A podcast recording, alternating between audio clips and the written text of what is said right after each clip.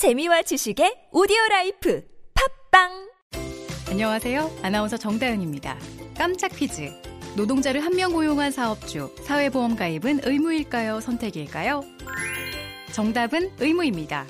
사회보험은 노동자를 한 명만 고용해도 무조건 가입해야 하는데요. 그런데 사회보험료가 부담되신다고요?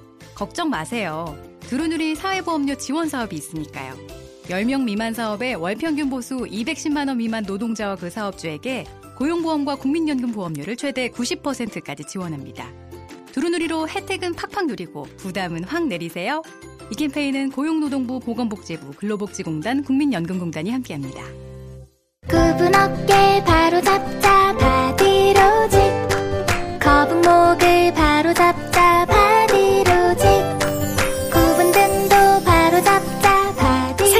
바로잡는 바디로직 탱크탑 뻐근한 거북목, 구부정한 어깨와 등을 바디로직 탱크탑으로 쭉쭉 펴주세요 이제 완벽하게 바로잡자. 골반, 허리, 거북목까지. 검색창에 몸매 교정 바디로직 서울시 승용차 마일리지 편 아들아, 이 미세먼지 줄일 방법이 없겠냐? 아버지 서울시 승용차 마일리지에 가입하는 거예요 자동차 운행을 줄여 미세먼지도 줄이고 그만큼 마일리지도 쌓아서 세금을 내거나 상품권을 챙길 수 있거든요 오, 너는 계획이 다 있구나. 공기도 맑게 하고 혜택도 받고 참으로 시적절하다. 미세먼지 비상저감 조치 발령 시 차량을 운행하지 않으면 3,000포인트도 추가로 받을 수 있어요 아들아, 네가 자랑스럽다. 서울시 승용차 마일리지 홈페이지 또는 120으로 문의하세요 이 캠페인은 서울특별시와 함께합니다. Thank you.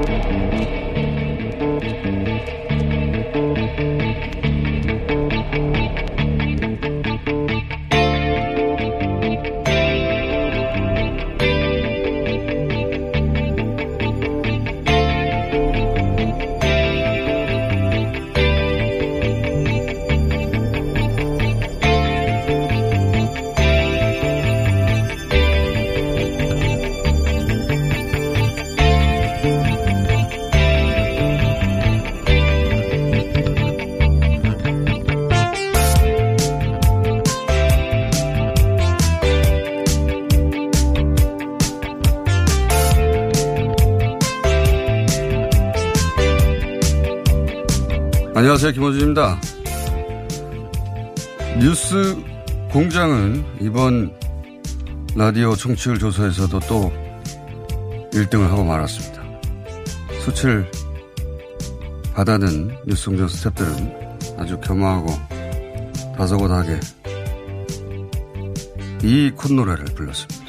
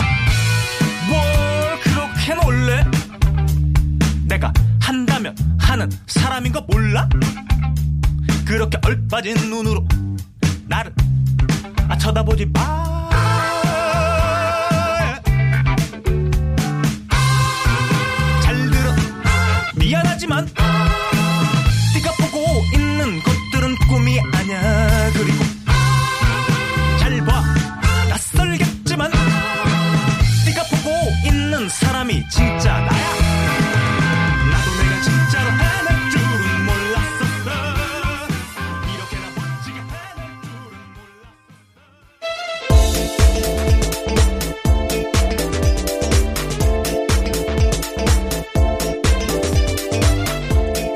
TBS의 류밀입니다. 저의 스태프들이 어제 이 수치를 받아들고 매우 건조하게 네. 예. 어, 이 코너를 불렀다는 사실을 알려드립니다. 예. 뭘 그렇게 놀래? 겸양이죠, 겸양. 예. 라디오 프로그램 전체 1위. 어, 사상 최고 정치율입니다. 네. 2위와도 현격한 격차. 여기까지는 얘기하고, 어, 그리고 특히 이, 이번 국감에서 뉴스 공장을 언급해 주신 모든 분들에게 감사를 드립니다. 예. 국감에 굉장히 많이 등장해가지고 도움이 많이 됐어요. 감사합니다. 자, 첫 번째 뉴스는 뭡니까? 네, 세월호 참사를 재수사할 특별수사단이 꾸려집니다. 특수단장에는 임관혁 안산지청장이 임명됐습니다. 어, 마침 저희가 어제 아침에 네. 수사단 꾸려져야 된다는 얘기 했었는데, 어, 이제 단장, 수사 단장, 어, 과거 수사 이력을 보면서 우려하는 분들도 있고, 또, 최근에 검찰에 대한 불신도 높아졌기 때문에, 이게 혹여 세월호 진실을 밝히는 게 아니라 그 의혹들을 덮으려고 하는 거 아니냐, 이런 우려도 있는 건 사실입니다. 개인적으로는, 어, 사고가 발생하고, 그리고 검찰이 수사를 했죠. 네. 두 갈래로 나눠서 수사를 했는데, 선원들을 조사하는 팀과 나머지 수사한 팀들이 두 갈래로 수사를 했는데, 저는 5년 만에 재수사를 한다는데, 큰 의미를 일단 둡니다. 예. 어, 이런, 굉장히 대형 사건이잖아요. 게다가 연루된 사람들이 많고, 당시 정부 차원의 관여도 있었어요. 게다가 또 시간도 많이 흘렀잖아요. 이거는 수사가 어려울 수밖에 없는 게 기본 조건이에요. 예. 근데 여기서 어차피 안 될 거다라거나 또는 불신의 눈으로만 보기보다는 제가 보기에는 어 그러, 그렇게 되면 관심이 끊어지거든요. 어차피 안 될 일 혹은 뭐 제대로 되겠나 그게 아니라 어 그렇지 않아도 쉽지 않을 수사기 때문에 어 그렇게 바라보면 진짜 수사가 산으로 갈 수도 있습니다. 예. 이 수사가 제 갈 길을 찾아가도록 끊임없이 감시도 하고 동료도 하고 비판도 하고 때로는 칭찬도 하고 모르겠습니다. 중간중간 수사 발표가 중간 발표가 있을지 모르겠으나 음, 그렇게 해야 된다고 봅니다. 그리고 특히 집중해야 될 대목이 저도 이 사안을 오랫동안 어, 추적해 왔기 때문에 몇 가지가 있다고 보는데 어, 가장 중요한 건 사고가 왜 일어났는가. 초기에는 급변침, 자동차로 치면 핸들을 확 꺾었다는 거죠. 그걸 주로 얘기했어요. 그리고 과적, 화물 많이 실었다, 뭐. 또는 불법 증축해서 배가 중심을 너무 높아져서 넘어졌다. 혹은 뭐. 평양수, 배 중심을 잡아줄 물탱크가 비었다. 뭐 이런 얘기를 했는데, 어, 네덜란드 해양연구소에서 이런 조건으로, 어, 아무리 제어를 해보려고 해도 세월호가 어, 정부가 발표한 항적대로 움직이면서 침몰하지 않았어요. 예. 침몰 원인이 아직 제대로 밝혀지지 않은 거죠. 그리고 당일 구조가 왜 제대로 이루어지지 않았나. 이번에, 어, 임군이 헬기를 못 탔던 것에서 드러나듯이. 또 한 가지는 박근혜 정부 시절에 수사 발표가 됐습니다. 그 수사 발표는 전적으로 당시 발표된 정부가 발표한 배 항적 AIS를 기반으로 한 배가 어떻게 움직였는가 하는 그 항적을 기준으로 모든 수사가 이루어졌거든요. 근데 이제 이 항적이 정부가 내놓은 것만 해도 서너 가지 버전이 존재한다는 걸 너무 오랜 시간에 걸쳐서 일이 벌어졌기 때문에 어, 잘 몰라요. 잘 모르는데 굉장히 이상한 일이거든요. 하나의 배가 하나의 항적으로 딱 한 번 움직인 궤적이죠. 그걸 담은 디지털 정보가 몇 가지가 있을 수가 없어요. 당연하지 않습니까? 딱 하나의 버전만 존재해야 되는데 여러 가지 버전이 존재해요. 이게 왜 여러 가지 버전이 존재하는지 왜냐하면 그걸 기반으로 모든 수사가 이루어졌기 때문에 이게 만약에 잘못됐으면 수사 결과도 잘못된 거거든요. 자동으로. 그러니까 어, 원점에서 수사할 때 반드시 들여다봐야 될 것 중에 하나가 정부가 초기한 초기에 발표한 항적 정보들이 과연 맞는가 꼭 포함돼야 한다. 자, 이 얘기를 앞으로 할 기회가 많을 것 같습니다. 자, 세월호 특수단, 특별수단이 설치됐습니다. 네. 자, 다음 뉴스는요.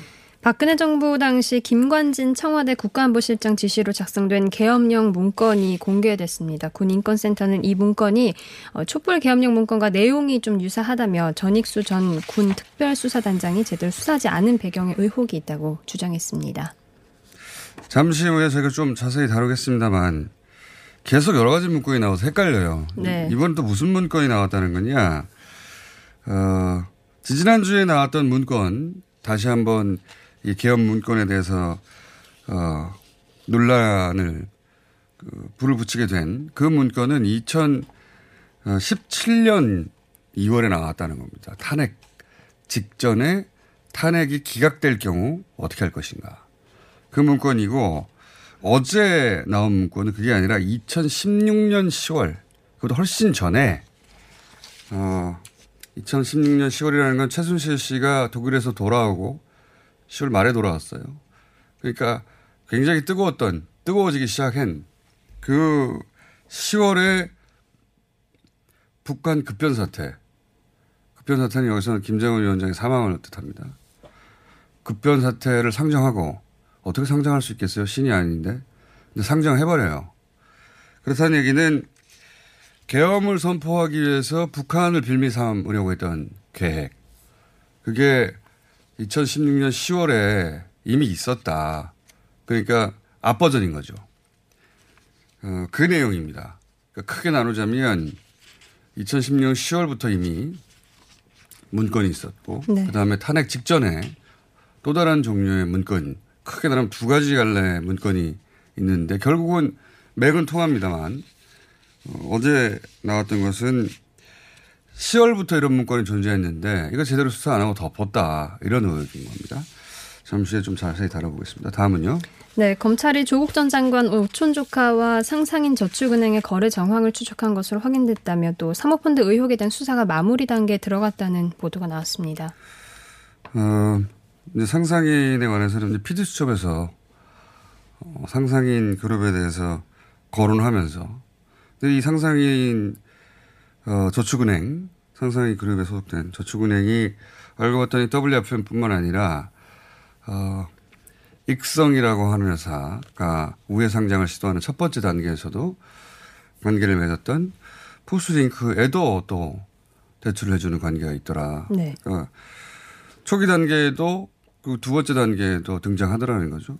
어, 그리고 그래서 이제 상상인에 대해 수사가 이루어져야 되는 거 아니냐 이런 목소들이 있습니다. 근데 여기 대해서 어제 나온 보도는 어, 상상인을 모르겠습니다. 참고인 수준에서 조사했다는 것처럼 보여지는데 그리고 기사로만 보자면 큰 문제가 없어서 마무리된 것처럼 보여지거든요.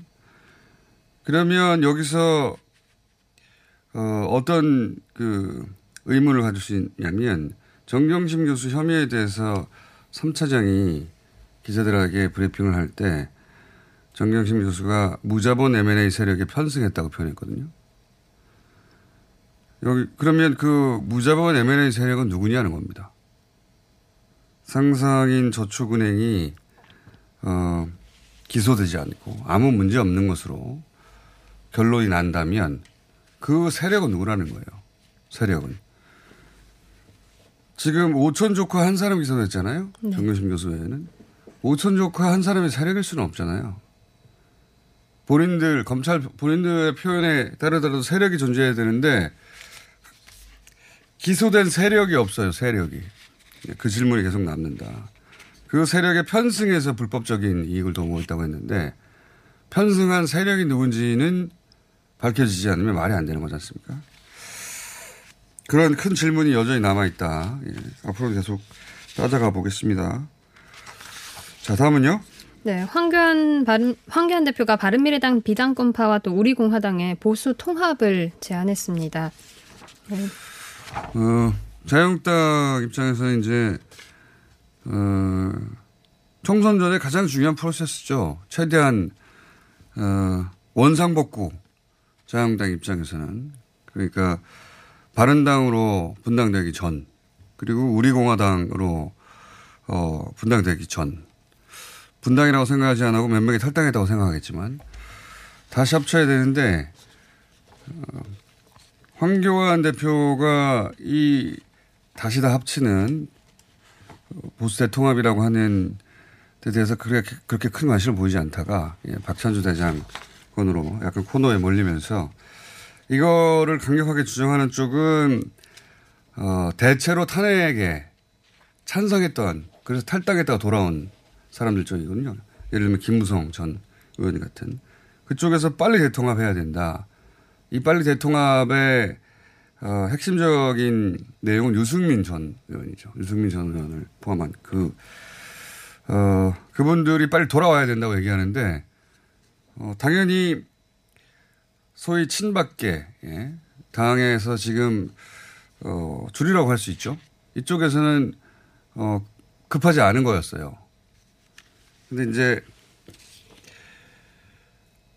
전체적으로 보자면 황교안 대표 좀 밀린 거죠. 예, 본인만의 아젠다나 스케줄이 있었을 텐데, 어, 박찬주 대장건으로 예, 좀 밀리면서 이 아젠다를 맨 앞에 내세운 거죠. 이참에 유승민 의원은 빨리빨리 절차를 밟아 돌아올 수도 있겠습니다. 그래야 지금 소위 비당권파들이 다시 세를 모아서 어, 당을 장악할 수도 있는 거죠. 그런 어, 내부 권력 투쟁의 관점에서도 볼 수도 있겠고 총선에서도 이기려면 당연히 합쳐지는 게 좋은 거죠. 예. 남은 건 이제 우리 공화당입니다. 우리 공화당의 입장은 저희가 잠시 후 직접 들어보기로 하겠고 하나 정도 더 하고 끝내야 될것 같네요. 네. 네 미국 4개 주에서 실시된 지방선거에서 민주당이 네. 세 곳에서 승리를 거둬 내년 대선에 도전한 트럼프에게 사실상 빨간불이 켜졌습니다. 음, 우리 미국 관련 보도는 참 과장이 많아요. 예. 어차피 버지니아는 원래 지던 곳이에요. 예. 네 개 주 다 공화당이 이길 수 있는 곳이었는데 졌으면 빨간불인데 그렇게까지는 아니고요. 버지니아는 원래 트럼프가 지난 대선에서도 졌던 곳이고 남부에서 유리하게. 뉴저지도 마찬가지고 미시시피는 원래 이기는 곳이 이겼는데 이겨야 했던 것에서 한 곳 진 겁니다. 빨간불이고 하기까지는 뭐 어, 과장인데 켄터키 그 공화당이 항상 이기던 곳인데 거의 지난 대선에서 이겼고 네. 여기 주지사신 선거에서 간발의 차이로 졌다. 예, 나쁜 소식인데 대선의 빨간불 어, 여기까지는 아니다. 한 곳을 주는 것이 이겼어야 할한 곳을. 트럼프 대통령한테 나쁜 소식이긴 한데 우리 언론 보도의 수위를 보자면 큰일 났잖아요. 내고 다 이겼어야 하는데 진 것처럼. 그건 아니다. 여기까지 하겠습니다. TBS의 류밀이었습니다.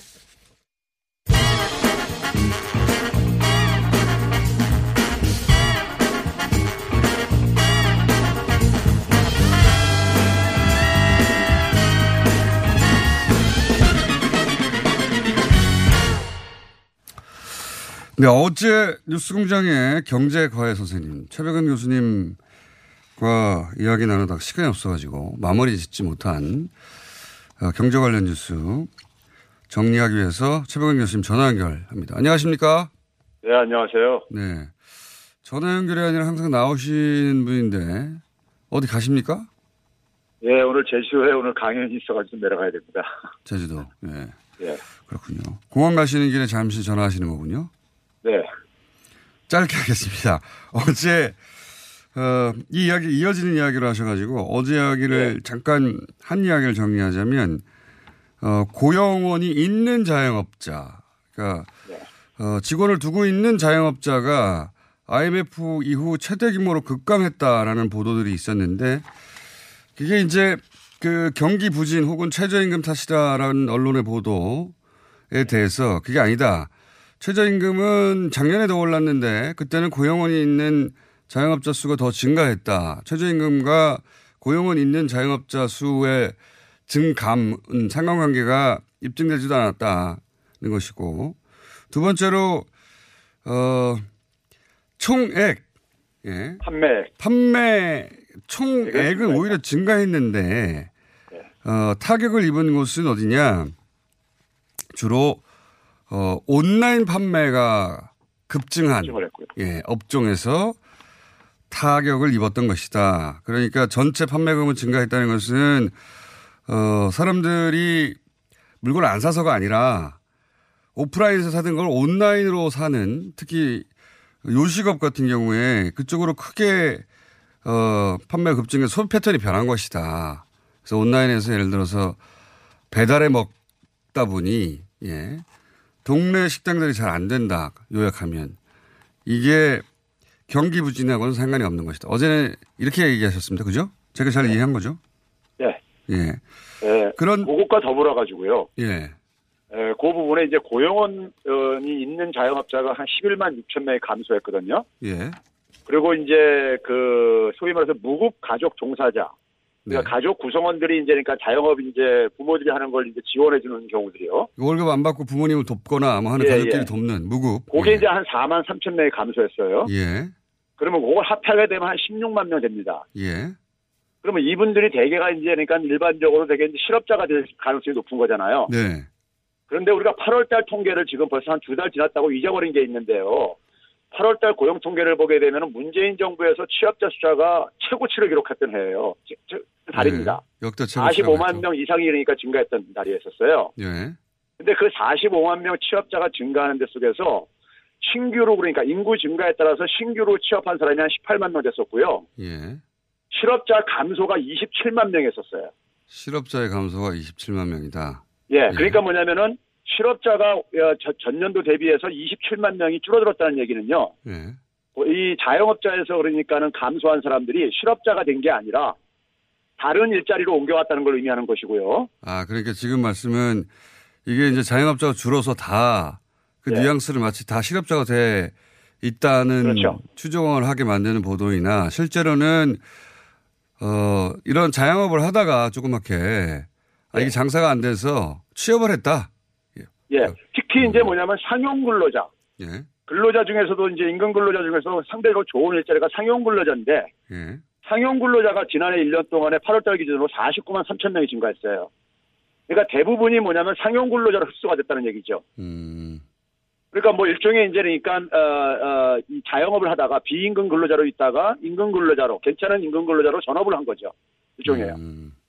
이게 그런 그러니까 점에서 그 지금 말씀 요지는 그거래요. 경기 부진으로 다 망해가지고 실업자로 네. 나앉은 게 아니라 그렇죠. 어, 전업을 한 것이다. 왜냐하면 온라인과의 경쟁 속에서 예, 경쟁력이 없는 업종 중에 일부 업주들이 전업을 한 것이다. 이렇게 바라봐야 된다. 그렇죠. 예. 음, 알겠습니다. 통계가 말하는 게 바로 그겁니다. 한 가지 더 여쭤보겠습니다. 예. 이게 이제 어, 굉장히 큰 뉴스인데 이 뉴스가 제대로 잘 해설이 안 돼서 의미가 전달이 안 되고 있어요. RECP 뭐 이름도 어렵습니다. RCEP요. 아 그렇군요. RCP 예, RCP 혹시 이걸 RCEP이라고 부릅니까? 혹시라도? 아, 그냥 뭐 그 발음하기 편하게 하기 위해서 하는 거지. 예, 그렇게 그렇게 안뭐 어. 예. 통칭된 건 아닙니다. 알겠습니다. 그렇게 부르기도 하니까 약자를. 네. RCP. 어, 우선 이게 뭐고, 예. 이게 어떤 효과를 가져올 일입니까? 이거 굉장히 많은 국가들이 한꺼번에 참여했더라고요. 예. 예, 이게 이제 그 우리말로 번역하면 영내 네. 에, 같은 지역 안에 에, 안에서 어떤 포괄적인 경제 파트너십을 구축하자는 이런 내용을 갖고 있어요. 예. 종래 이제 FTA는 우리가 굉장히 익숙한데 1대1이죠, 그건. 예, 아니, 뭐 FTA도 그러니까는 뭐 다자간에 할 수도 있습니다. 예. 근데 이제 FTA 같은 경우 시장 개방에다 초점을 맞춘다면은 예. 되게 이 RCEP, RCEP 그러니까 이 경제 파트너십은요. 어, 상대 국가들의 그러니까는 입장을 좀 이제 배려하면서 경제 협력을 추구하는 거예요. 경제 협력. 예, 그러니까 이제 그 개별 국가들 간에 우리 지금 보게 되면은 이게 아세안 국가 10개 국가들이 있잖아요. 예, 예. 아세안 국가하고 FTA를 추진한 국가들 6개 국가가 이게 모여 있는 이제 이 모임체입니다. 아, 그러니까 아시안 10개 국가하고 한중일, 호주, 뉴질랜드, 인도 이렇게. 이게 이제 나머지 6개 국가가 아세안 국가들하고 FTA를 추진하고 있는 국가들이에요. 어허. 예, 그래서 이제 이 아세안 어, 중심으로 해가지고 이제 그러니까는 같은 지역 내에 있는 국가들 간의 경제 협력을 조금 더 강화시키자는 차, 차원이고요. 네. 여기에는 그러니까 우리가 이래서 아세안 국가들은 상대적으로 경제 이제 후발 국가들이잖아요. 예. 그러니까 이제 그들 국가들이 어쨌든 입장도 좀 배려해 줘야지만이 어쨌든 간에 이 경제 통합이라든가 시장 개방이 좀 추진될 수 있거든요. 예. 그래서 이제 종래 FTA보다는 좀 개별 국가들의 입장을 좀 고려하다 보니까 시장 개방의 정도가 좀 낮을 수가 있, 낮아요. 예. 에, 그래서 이제 그런 점에서 이번에 인도가 이제 그러니까 최종 협정에 이제 그러니까는 그 사인을 안 했거든요. 예. 안 한 이유도 그러니까는 인도 같은 경우 시자, 에, 나머지 15개 국가가 합의한 것에 따- 따라서 하게 되면은 지금 인도가 중국에 대해서 무역 적자가 굉장히 대규모로 보고 있습니다. 예. 근데 그 무역 적자가 더 커질 것을 우려해가지고 사실 이번에 협정에 조인을 안 한 거예요. 16개 나라 중에 인도만 빠지고 15개가 사인했다. 예. 그렇죠, 예. 그런데 이제 여기서 이제 제가 볼땐 이제 그 가장 큰 이득을 본 나라는 아무래도 중국이에요. 예. 어, 중국 같은 경우는 미국이 지금 봉쇄하는 상황 속에서 태평양으로 진출하는 데 속에 진출하는 어떤 하나의 그 이 돌파구를 하나의 마련한 셈이기 때문에 예. 그런 점이 있고 저는 그래서 두 번째가 우리나라인 것 같아요. 두 번째 우리나라가 우리나라 이제- 우리나라다. 왜 그렇습니까? 예. 예, 우리나라가 이제 보게 되면 이번에 이제 아세안 국가들과 관련해서 이제 아세안 국가들하고 우리나라 수출 교역 비중이요. 굉장히 지금 커지고 있습니다. 예, 예. 지금 미국하고 일본을 합친 것만큼 아세안 10개 국가들이 같아요, 거의요. 아, 그렇게 커요? 미국, 일본 예. 합친 수준으로 이 아세안 국가와의 교역량이 증가했습니까?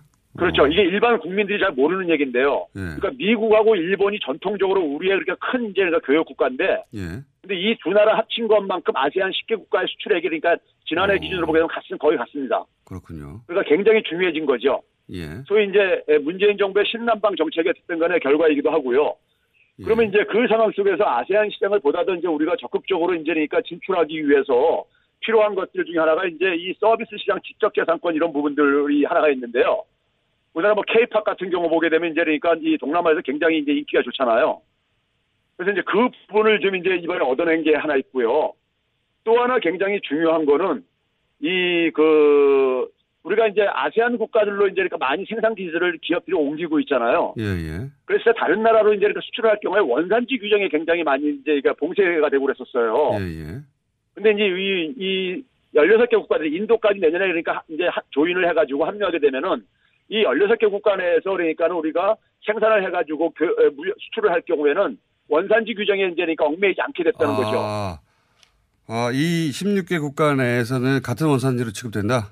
그렇죠. 어. 그게 이제 굉장히 큰 이제 성과인 거고요. 그러니까 이게 그 지금 EU가 정치적 네. 경제적 통합체인데 요게 이제 이- 그 경제적 버전의 EU의 초기 버전 정도 이렇게 이해해도 되겠네요. 어떤 그렇죠. 의미에서는. 어. 또 하나 이제 중요한 게 뭐가 뭐 있냐면요. 하나가 있습니까? 교수님, 네. 저희가 준비한 시간은 이미 헐쩍 지났는데요. 네. 이 짤막하게 할게요. 얼마나 걸리실 예정입니까? 아, 30초 만에 알겠습니다. 알겠습니다. 또 하나가 뭡니까? 일 본하고 지금 이제 그러니까 우리가 굉장히 무역 이제 분쟁을 일으키고 있잖아요. FTA를 안 하고 있죠, 일본하고는. 예. 예. 근데 이제 F- 일본하고 FTA를 한 효과가 이제 이게 발생하는 아, 거예요. 간접적으로. 예. 그런데 이제 일본이 이제 그러니까 그래서 지금 우리한테 이제 어쨌든 간에 이런 뭐 재보험 판결 이런 거 가지고 수출 규제를 하고 있는데 이제 같은 이제 영내 이제 경제 협력체에 이제 그러니까 일본이 이제 같이 포함되어짐으로써 일본이 우리한테 이제 수출 규제를 할 때 이 영내 그러니까 경제 협력체 어쨌든 룰을 깨뜨리게 되는 이제 이런 어 모양새를 갖게 되죠. 알겠습니다. 교수님, 예. 여- 이건 여기까지 하고요. 예. 어, RCP 굉장히 중요한 그 협정이네요. 요거 관련해서는 그렇죠. 다시 한번 모시기로 하겠습니다. 기본은 이해했습니다. 예, 예. 오늘 여기까지 하겠습니다. 감사합니다. 예, 감사합니다. 최백은 교수였습니다. 박진 씨, 코업이 또 완판됐네. 재구매가 많아서 그런 것 같아요. 먹어보면 아침이 다르다고 하잖아요. 오빠들은 어때? 아홉 가지 멀티비타민에 페루산 마카가 콜라보돼서 그런지 아침 활력이 달라. 코업 진짜 좋아. 나는 먹은 날과 안 먹은 날 차이가 확 나더라고. 코업 안 먹으면 너무 불안해. 팟캐스트 유일 멀티비타민과 페루산 마카의 환상적인 콜라보. 검색창에 코어업 검색하세요. 긁지 말고 뿌리세요 글루타셀 아직도 무작정 긁고 계신가요? 지금도 밤마다 긁어대는 아이 때문에 고민이신가요? 미친 듯이 가려울 때는 긁지 말고 글루타셀을 뿌려보세요. 약국이나 검색창에서 리얼한 후기를 확인해 보시고 많은 사용자들이 인정한 특허받은 글루타셀 스프레이로 긁지 않는 편안한 밤을 보내세요. 긁지 말고 뿌리세요 글루타셀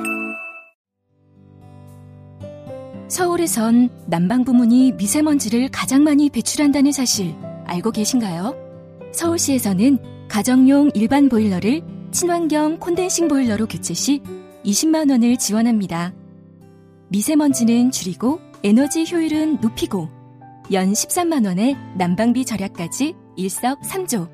가정용 일반 보일러를 친환경 콘덴싱 보일러로 교체하세요. 자세한 사항은 120 다산 콜센터로 문의하세요. 이 캠페인은 서울특별시와 함께합니다.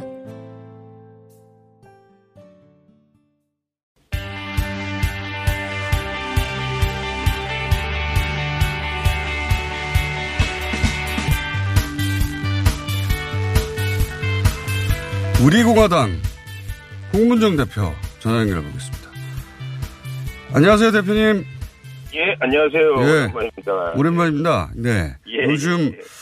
다시 또 우리 공화당이 핫해져서 제가 어, 전화드렸는데 우선 그 박찬주 전 대장 같은 경우에는 어, 자유한국당과 공식적인 인연은 여기까지가 아닌가 싶은 정도의 상황인데 이분 혹시 네. 우리 공화당으로 오시나요?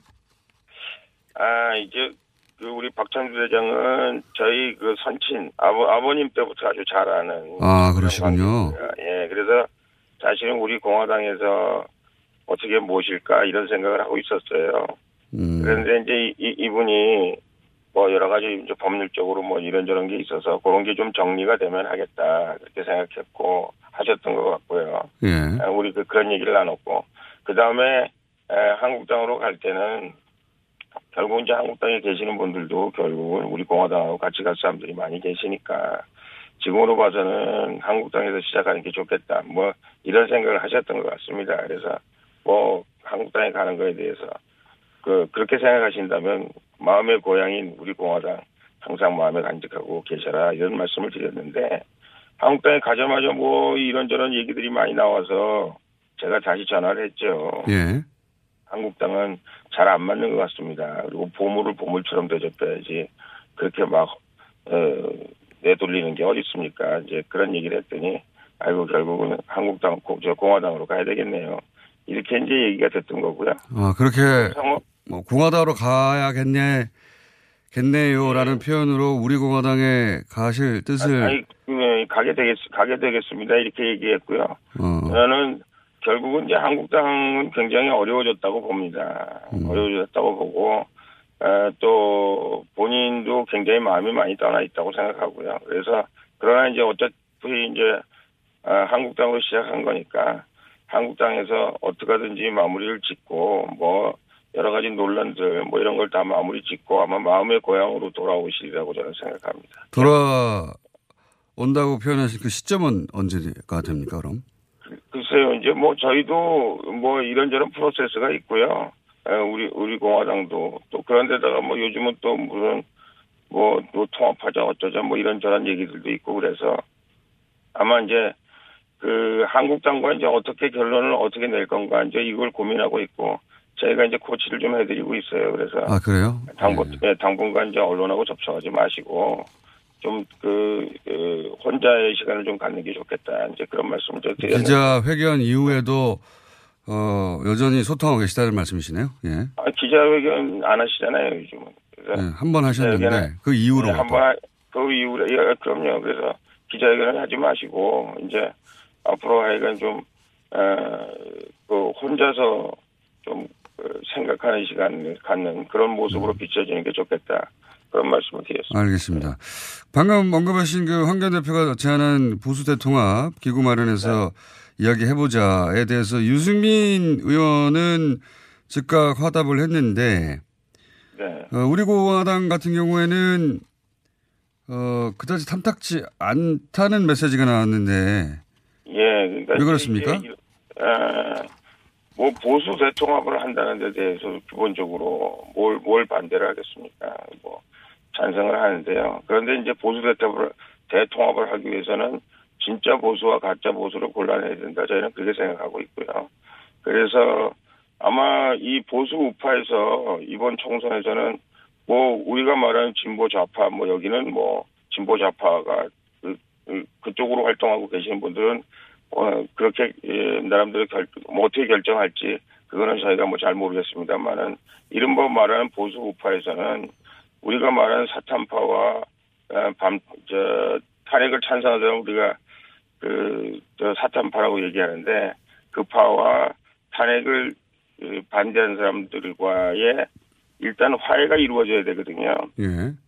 그런데 이제 그런 과정이 아마 그 탄핵을 찬성하는 사람도 이거 뭐 찬탄파, 차, 차탄파 뭐 이렇게 얘기하는데 이제 그런 사람들이 그런 사람들과의 대화를 하기 위해서는 기본적으로 무슨 전제들이 있고 또 우리가 넘어야 될, 어, 뭐 강이 있고 뭐 이런 건데 그냥 약간 뜬금없다 그런 생각이 들었어요. 왜냐면 뭐 물론 저희하고도 뭐 물밑 대화를 한다고 뭐 이러, 이러저러 사람들 통해서 얘기를 했습니다만은 구체적으로 진행된 게 아무것도 없고 또 저희 당에서는 계속해서 탄핵에 찬성한 사람들이 그, 저, 반성하고 또 잘못했다고 하고 이제는 에, 다시는 뭐 그런 일이 없겠다고 하고 해도 지금 될까 말까 한데 지금은 자기들이 잘했다 우리가 잘못한 게 뭐냐 뭐 이런 이런 식으로 나가면 저희는 그, 그 사람들과 같이 가는 게 굉장히 어렵다 이제 이런 얘기를 계속 했었거든요. 그러니까 탄핵에 대한 입장 정리, 탄핵에 찬성했던 의원들의 탄핵에 대한 입장 정리가 있어야 그게 먼저지.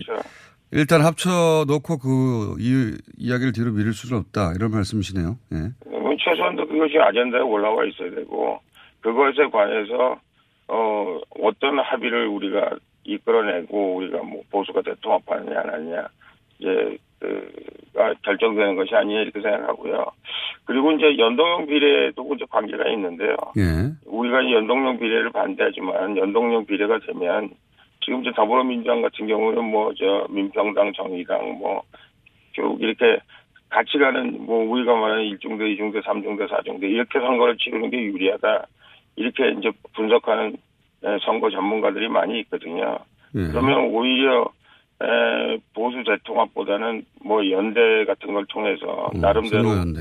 예. 예, 뭐 그, 그런 것들이 필요할 수도 있고 그래서 지금 정치 상황이 워낙 가변적이고 지금 생각이 워낙 동상 이몽들하고 있기 때문에 에, 제가 보기에는 그냥 그리고 아무 사전 준비 없이 그리고 교감 없이 그렇게 에, 황교안 대표가 우리 이제- 정치판에서 표현대로 한번 질러버리면 에, 저희가 굉장히 당혹스럽죠. 음. 황교안 대표, 한- 마지막 질문인데요. 황교안 네. 대표는 이 시점에 왜 이야기를 꺼냈을까요? 글쎄요, 제가 보기에는 당내에 좀 어려움이 계시는 것 같아요. 제가 얘기를 들어보니까 예. 황교안 대표로 총선을 치르게 되겠느냐 이제 이런 걱정하는 분들이 많이 있고 예. 뭐 비대위를 구성해야 된다 그리고 이제 이른바 이제 바른정당계에서 오신 분들이나 아니면 바른정당 지금 나가 계신 분들이나 뭐 이런 사람들을 아우르는 에, 이른바 비상대책위원회를 만들어서 그분들로 선거를 치러야 된다 그리고 지금 그 황교안 대표의 입지가 상당히 많이 좁아지고 있고 또 지금 친황이라고 했던 사람들은 뭐 옛날에 친박도 있고 뭐 이런 사람들이 있습니다만은 그 사람들은 어떻게 보면 그 세력 있는데 쫓아다니는데 익숙해 있는 사람들이기 때문에 예. 황 대표가 어려울 때 도와줄 수 있는 여건이 안 되고 오히려 걸림돌이 될 수도 있는 그런 여러 가지 정치 지형상 그런 것들이 지금 간파가 되고 있어서 혹시 그런 문제가 우리 황 대표를 저렇게 갑자기 에, 뭔가 이 외부에 에, 뭘 아젠다를 만들므로 해서 지금 당내에 이루어지고 있는 여러 가지 그 어려움을 해결하는 방법이 아닐까 이렇게 생각하고 한 것 같은데요. 누가 옆에서 조언했는지 모르지만 참 잘못 조언한 것 같습니다. 그 말씀은 박찬주 어, 전 대장 건으로 입지가 좁아진 황교안 대표에 대해서 비단 권파가 전 대- 예? 예, 아니 박찬주 전 대장도 그 예 중에 하나죠. 네네. 1호로 영입한다고 우선 조금만 어려움 있으면 내치는 거. 아니 지금 저기 이- 이른바 진보 좌파는 조국을 어떻게 보호하는지 보셨잖아요.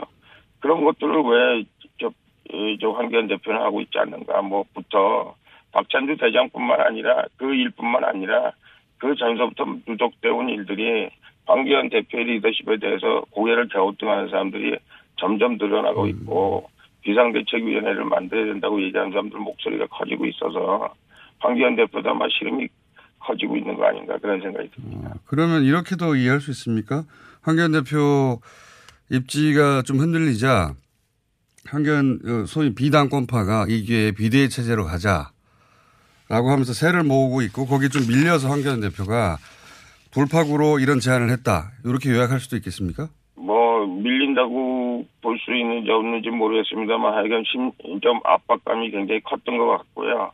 그래서 뭐 실제 뭐 당을 해체하고 뭐 어쩌고 이렇게 이렇게까지 얘기하고 있지 않습니까? 예, 예. 예, 그런 걸로 봐서는 굉장히 그 압박이 세진 것 같고요. 그러면 혹시 그렇게 해서 그 소위 이런 이야기를 하는 분들은 유승민 전 대표가 어, 자영당으로 와서 유승민 전 대표의 얼굴로 선거를 치러야 된다 이렇게 생각하는 사람들일까요? 아, 지금으로 봐서는 그냥 그 여러 여러 사람들을 이렇게 누구 한 사람을 내세우기보다는 예. 비상대책위원회 여러 사람 뭐 이뭐 심뭐 김무성 나경원 뭐 오세훈 뭐 이렇게 뭐 원희룡 뭐 이런 이런 사람들을 이렇게 하여간 그런 사람들이 앞장설 수 있도록 그런 다양한 사람들을 내세워서 선거를 치러야 되는 거 음. 얼굴을 좀. 바꿔보려고 하는 사람들이 있는 거군요. 아. 그, 그렇죠. 지금 이제 뭐 어차피 한 사람이 뭘 어떻게 하긴 좀 어렵다고 생각하고 있고 여러 여러 사람이 모여서 아그 이번 선거를 어 제가 저희가 보기에는 그게 이제 뭐 지분 나- 나눠 먹기라고 할까요? 뭐 음. 그렇게 해서 선거를 치르는 것이 여러 가지 다른 목소리를 내고 있는 사람들끼리 생각이 많이 다르고 또 그분들의 지금 힘겨루기가 거의 지금 극에 달아 있거든요. 총선은 얼마 안 남았지. 황기현 대표는 안 될 것 같지. 뭐 이제 이런 생각들을 그분들이 하시는 것 같습니다. 알겠습니다. 대표님 오늘 여기까지 하고요. 네. 스튜디오, 스튜디오에 나오신다는 얘기 오래전부터 하셨는데 한번 나와주십시오. 오늘 말씀 감사합니다. 네, 네, 네, 한번 가겠습니다. 네. 감사합니다. 우리공화당 네. 홍문종 대표였습니다.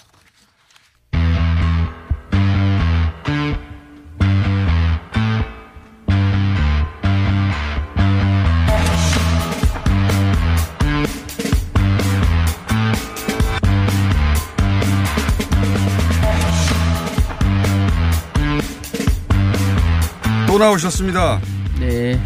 군 법무관 출신 김정민 변호사님. 예. 네, 안녕하세요. 목소리 이렇게 작으십니까? 계엄, 계엄령 문건 계속 나오고 있기 때문에 그 헷갈리실 거예요. 예. 짧게 요약하겠습니다. 어제 나온 것은 희망 계획이라는 문건입니다. 이 희망 계획은, 어, 요앞 버전으로 나왔던 탄핵이 기각된다면 어떻게 할 것인가. 그러면서 같이 나왔던 얘기가 뭐 손으로 쓰게 만들어서 그걸 준비해서 버전이 10가지 있고 이쪽이 아니고 그 전해. 2016년 10월에 만들어진 건데 이 문건은 김관진 안보실장이 지시했다가 드러났고 그리고 그거를 국방비서관 행정관에게 지시했다. 이런 것도 드러나 있고 제목도 드러나 있습니다. 희망계획이라고. 그게 최근에 나온 겁니다 어제 근데 그 내용이 뭐냐면 급변 사태 요거 이제 사실은 어, 지난주에 변호사님 한번 언급하셨죠. 네. 근데 문건이 안 나와가지고 이게 무슨 소린가 헷갈렸던 분이 많으실 텐데, 어, 북한 급변 사태 시 어떻게 할 것인가 하는 내용에 관한 겁니다. 그죠? 네, 맞습니다. 그걸 이제 그 뭐랄까요. 이런 문구, 문건의 문구 하나하나에 매달리지 않고 전체적 그림을 얘기해 보자면, 어, 최순실 사태 한참일 때 북한의 김정은 위원장이 사망한다면 남쪽에 어떻게 계엄을 선포할 것인가 이런 내용 아닙니까? 네. 그죠? 근데 이제 이게 이상한 것은 이상하다기보다 말도 안 되는 거죠. 김정은 위원장이 언제 사망할지 어떻게 상정하고 거기에 대비한 계획을 세우느냐. 그러니까 이건 김정은 위원장이 사망할까봐 그런 게 아니라 어쨌든 북한을 핑계로 하여 남쪽 계엄령을 어떻게 선포할 거냐. 계엄령을 선포하고자 하는 어떤 당시 군부 혹은 안보실장 혹은 청와대의 이해가 여기 반영된 거 아닙니까? 그죠? 그렇죠. 이제 어 이제 나쁘게 본다면 예. 어그 촛불 계엄은 탄핵이 기각될 걸 전제로 해서 만들었다면 그렇죠. 이 계획은 그보다 훨씬 전부터 탄핵 기각과 상관없이 예. 설사 탄핵이 인용된다 하더라도 밀어붙일 수 있는 그렇죠. 그런 네. 계획일 수 있다는 거죠. 초기 계획인 예, 건데. 그리고 근데 그때는 핑계를 그 뒷버전은 어, 탄핵이 만약에 기각되면 촛불 시민들이 거리로 나올 것이고 치안 질서가 무너져서 위소령을 먼저 발동하고 그다음에 계엄으로 간다. 그러니까 사람들이 탄핵 기각을 못 받아들일 것이다. 치안이 무너진다. 그걸 핑계로 삼아 계엄을 선포하는 계획이라면 이거는 그게 아니에요. 예, 그러니까 북한이 혼란에 빠지면 남한도 혼란이다. 이런 논리를 펴은 거죠. 한반도 헌법에 어, 우리나라 영토를 예. 한반도 그 부속 도서를 하고 있다 하니까 네. 어, 현실적으로는 북한이 우리 통치권을 미치지 않지만 예. 어, 헌법적으로 보면 같은 나라 아니냐. 그러니까 네. 북한이 혼란 상태니 남한도 혼란 상태다. 이래서 계엄을 선포하겠다는 네. 거죠. 황당무계한 논리죠. 예를 들어서 김일성 주석이 사망했을 때 남쪽에 계엄을 선포하지 않았거든요. 당연히. 근데 그러니까 이건 혹시 김정은 위원장이 사망할까봐 걱정해서가 아니라 계엄을 선포하여 지금 그, 어, 집권 세력 입장에서 보자면 정권이 넘어가게 생긴 이 불안정한 상황에서 어떻게 정상적인 정치 일정을 어, 멈추고 기존의 그 박근혜 전 대통령이 주도권을 계속 이어갈까 정권을 넘겨주지 않을까 이런 계획으로 봐야 되는 거 아닙니까? 오해할 만하죠. 그리고 오해, 예, 오해, 그리고 바로 이어서 또 촛불 계엄이 준비되고 있다라는 것은 네. 전혀 다른 목적을 가진 전혀 다른 계획이었다기보다는 연관성이 있지 않느냐. 그렇기 때문에 내용도 닮아 있죠. 네. 국회를 통제한달지 또 어, 합참의장을 배제하고 유창 총장으로 예. 계엄 사령을 하- 한달지. 그리고 어 이번에 공개된 이 문건에 보면 당연한 전제로 보고 있어요. 합참의장은 아예 언급도 안 하고 있어요. 원래는 네. 합참의장이 해야 되는 촛불 그리고 일인데. 촛불 계엄 때는 이제 합참의장이 안 되는 이유를 그나마 좀뭐 네. 어, 대북 경계태세 어쩌고 저쩌고 하면서 변명이라도 했었는데 이 보고서에는 아예 없다고요. 그건 네. 뭐냐면 오더를 받았다는 얘기죠. 아예 음. 육참총장으로 해라. 그러니까 저희가 파악한 바로는 김관진 당시 안보실장이 예, 이 실무자한테 아- 두 가지 오더를 줬다는 거예요. 어. 어, 급변 사태 시 남쪽 계엄령을 선포할 수 있도록 해봐. 네. 그 다음에 계엄사령관은 육참 총장이야. 이렇게 어, 지시했다는 거거든요. 처음부터. 예. 그리고 그 지시 내용 중에 상당 부분이 또 그리고 국회 통제 방안도 왜냐하면 이건 명백히 요건에 안 맞기 때문에 국회가 해제 해- 해제하려고 들 거는 불보도 뻔하는 거니까. 예. 그래서 국회가 해제할 때 어떻게 방어할 것인가라는 전략도 짜봐 이렇게 오더를 준 거거든요. 음. 처음부터. 네, 그래서 이거는 너무나 이상한 계획이고 사실은 저 개인적으로는 촛불 계엄도 물론 중요하지만 이 계엄은 잘못하면 국제 전쟁에 휘말릴 수 있다는 건 이게 더 위험해요. 예, 더 위험하죠. 그리고 네. 어, 저 준비했던 그런 어떤 실행 계획도 어, 이 계획은 굉장히 공수부대 투입 문제를 진지하게 검토할 정도로 공수부대를 북한에 투입하는 거 아닙니까? 북한, 북한인지 어딘지 모르겠지만 남한은 아니겠죠. 그러니까 상당히 1월 20일 경까지도 공수부대를 남한에 투입할 이유가 없잖아요. 없죠. 그러니까 1월 20 공수부대는 그냥 음. 남한에서 이동하면 되는 거 아닙니까? 네, 1월 20일까지 1월 20일까지 이제 그도 전후에서도 긴박하게 그 계획이 공수부대 조현천 사, 예, 조현천. 사령관이 어 안보실장한테 대면 보고했다라는 내용이 어, 나와 있어요. 공수부대 관련해서. 네, 그러니까 이 계획은 굉장히 위험했던 거고 어 촛불 계엄도 물론 어 위험하긴 마찬가지지만 이 계엄은 자칫 잘못하면 국제 전쟁에 휘말리게 되고 이것이 이제 북한까지 끼어 있다면 전쟁이 이게 통제가 안 되는 상황이 되는 거죠. 왜냐하면 이, 이 촛불 계엄은 그래도 국민들이 나서서 네. 그 다음에 군인들 일부 이제 건전한 생각을 갖던 사람이 동조하지 않으면 막을 수 있는 기회가 있었는데 만약 이 북한까지 끼어 있는 이 계획이 실제 실행으로 들어갔다면 이건 걷잡을 수가 없는 거죠. 우리가 통제할 수 있는 상황이 아니라는 거거든요. 북한에 공수부대를 뿌리면 네. 전쟁이죠. 전쟁이죠. 그러면 그런 저- 계획이 이번에 나온 그래서 겁니다. 전쟁이 되면 당연히 계엄을 가는 거고 민주적인